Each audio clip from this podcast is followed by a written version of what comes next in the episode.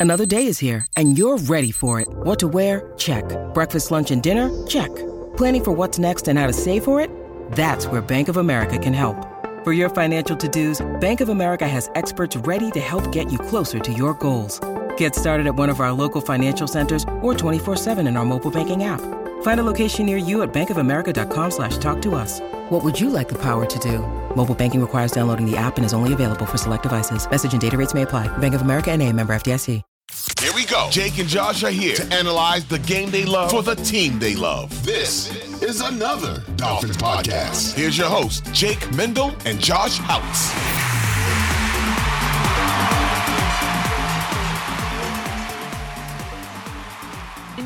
Scouting through this game, one of the things you realize is that the New York Jets not only put up 30 points last week, they did it against a feisty, feisty Houston Texans team. I don't want to sound like a hater, but Houston always kind of felt like one of those teams that was going to start to fall back down to earth. It's it's really upsetting how it's happened. CJ Stroud getting hurt, Tank Dell getting hurt. Uh, but they seem like one of those teams that were like a year away from being a year away. So I don't want to say that the Jet Jets came out and were juggernauts. There was actually a really funny stretch in the fourth quarter where I think New York's final three drives they combined for negative like nine yards and they scored nine points on those drives just because Houston was trying to score. They'd go for it on fourth down.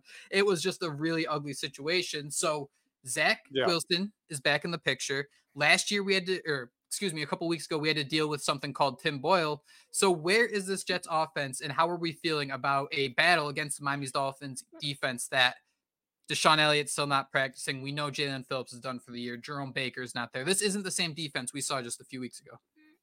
Right. Yeah. It's as as far as the Texans game last week, that was a weird game. I mean, it was zero zero at halftime. Yep. And and it was pouring there too. So never in a million years did you think that that the of the over would be covered in that game. Um eh, yeah, and it's you know, if you look at the Jets, yes, scored 30, 30 points uh, in weird fashion in the second half of that game. But if you look at the weeks before that, I mean, starting in week eight when they came off the bye, they beat the Giants 13 to 10. They scored six against the Chargers, scored 12 against the Raiders, six against the Bills. They scored six against the Dolphins because they had the pick six, um, eight against the Falcons, and then zero in the first half against the Texans, and then scored 30. So you look at the previous six and a half games before that, they scored 61 points. Um, so you got to think you got to th- one of two things are true here is that what happened to the dolphins on the final five minutes? Is that the beginning of something? And um, you got to ask is what happened with the jets in the second half on offense for them is that the beginning of something for them too i tend to believe that both of them were aberrations i think the dolphins defense gets back on track and i think that the, zach wilson gets back to being zach wilson Houston averaged 2.6 yards per play. CJ Stroud averaged 1.6 yards per pass. Uh, the New York Jets had six penalties. Like this wasn't a, a star-studded performance for them. I'm very curious to see though if the concerns that the Miami Dolphins have is really identical to what the Jets try to do.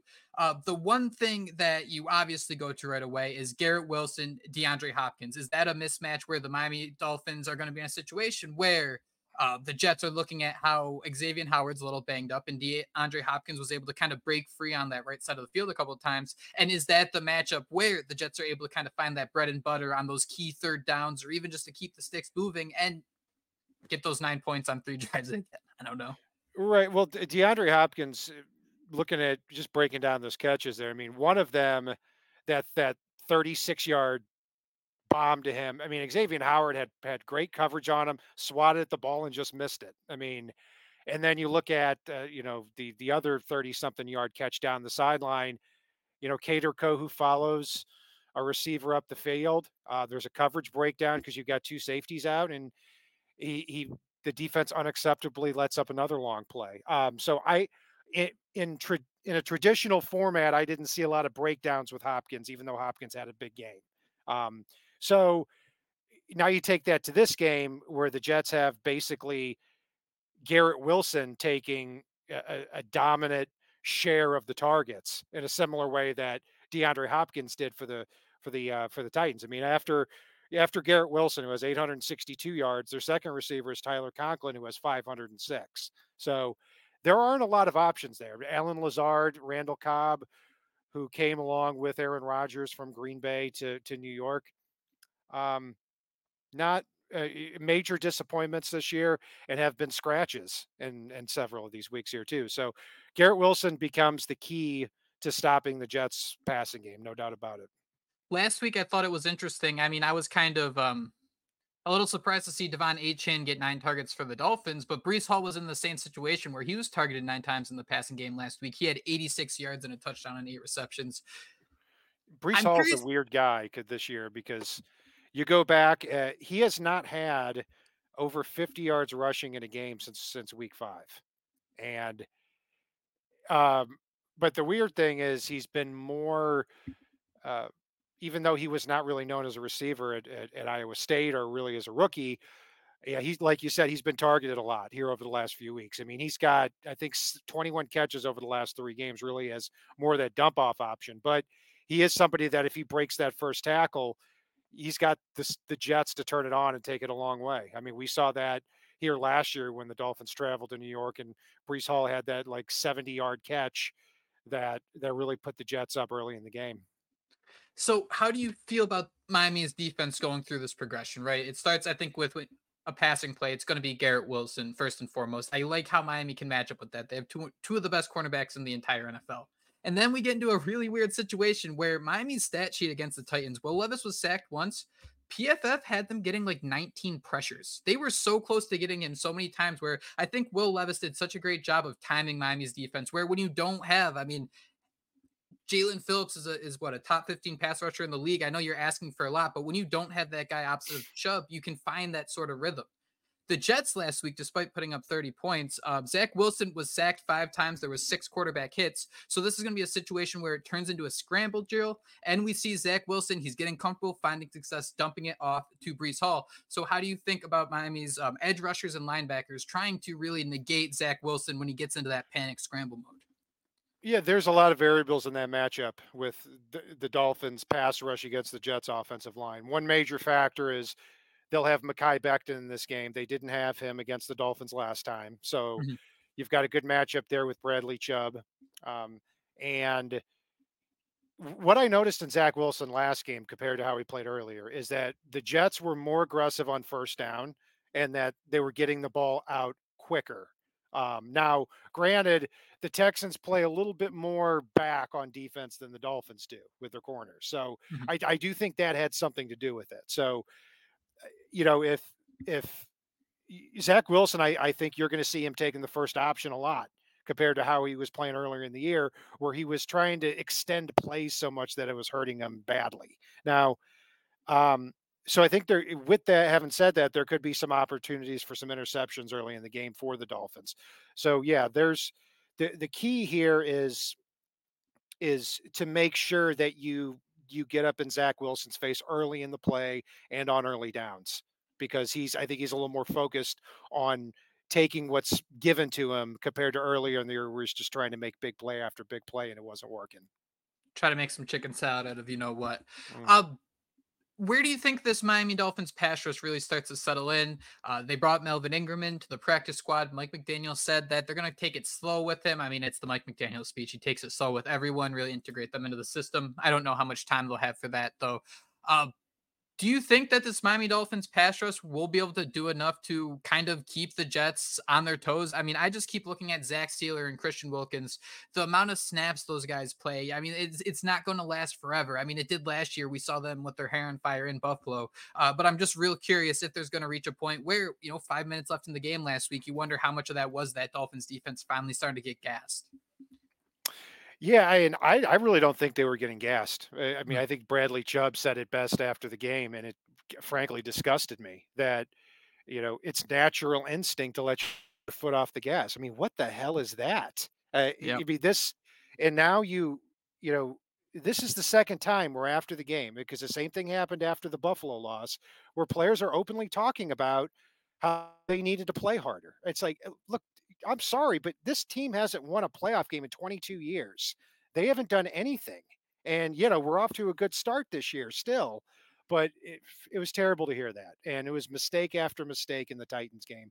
And they can't let that happen here in this game. But but as as far as the pass rush, I, look, the pass rush and the defense in general, especially when they're at full health.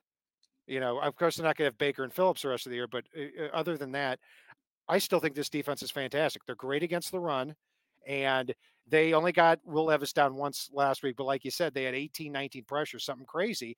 And also, too, if you take a look at the first 55 minutes of that game, Will Levis was 14 for 29 for 195 yards, a pick six, and a fumble back to the Dolphins' 14 yard line. The Dolphins, Will Levis played as well as he could have possibly played in the first 56 minutes of that game and had nothing to show for it. And then mm-hmm. in the final five minutes, the Dolphins let their foot off the gas. Will Levis goes nine for 11, 132 yards, and leads two touchdown drives. It's it's just it, it's it was despicable to see. I'm still not over it. I mean, the the I'm looking forward that much more to Sunday because hopefully it can it can stop the pain.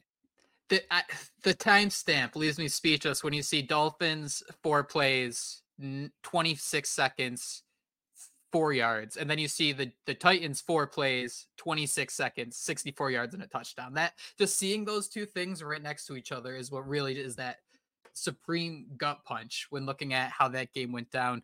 Uh, the Dolphins, I don't think they technically practice, practiced again on Thursday. I think it was a, a, few more walkthroughs, but for the sake of the injury report here, uh, defensive players, DeShon Elliott, concussion did not practice. Uh, who was upgraded? Jevon Holland was limited again. Xavier Howard was limited after not practicing on Wednesday. Well, quote unquote practicing. And then Andrew Van Ginkel was limited for the second straight day. Of those guys, who do you feel like is most important to monitor? Do you think someone's uh you were expecting maybe to see someone be a little closer to playing that maybe isn't? Yeah, I mean, really the two major ones that have a well, the three major ones, Tyreek Hill, obviously. Um, but uh, it's it's getting. I still think I I still think Hill, as we record this here on on uh, you know with with a practice left to go, I think Hill's going to give it give it a go here. It's all hands on deck now, and I think because of that, Armstead plays too. He's practiced on a limited basis. I think he'll push through. But Jevon Holland is really important to get back to. I mean, if you can get Holland back to pair with Jalen Ramsey and Xavier Howard, it makes them a lot more unpredictable on defense. And you know that's that's where the Dolphins' advantage really does have to come from in these final three game, or final four games, where they have the ability with their secondary when they're healthy to overwhelm their opponent and force them to, hey, you're not going to throw into tight spots here, you know, for the entire game. And that's also what's so disappointing about what happened in the last four minutes on Monday. Can you um final question about the defense? Can you kind of uh walk through the difference here of that secondary when you um you're going to need to be have Brandon Jones involved. Both of these safeties are going to be banged up even if they play. What's the difference of having Jevon Holland and Brandon Jones back there uh, compared to having DeShon Elliott and Brandon Jones back there when you consider Jones's strengths um, as a safety? And Jones uh, figures in a lot better again. I mean, a lot better than he normally would when playing the Jets. If if this were the Bills, you know, we saw that when Brandon Jones got an extended role when the Dolphins got creamed by the Bills earlier in the year. You know, him covering a lot of ground is not a good idea. But he's a good hitter He's a good blitzer. And it looks like Vic Fangio is willing to carve a role for him when he's starting.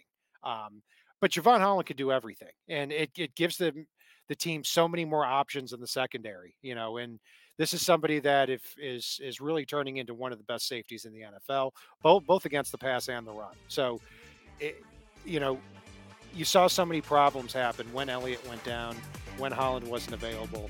Um, hopefully both are available. If I had to, if I had to bet right now, I'd say Holland plays and Elliott doesn't.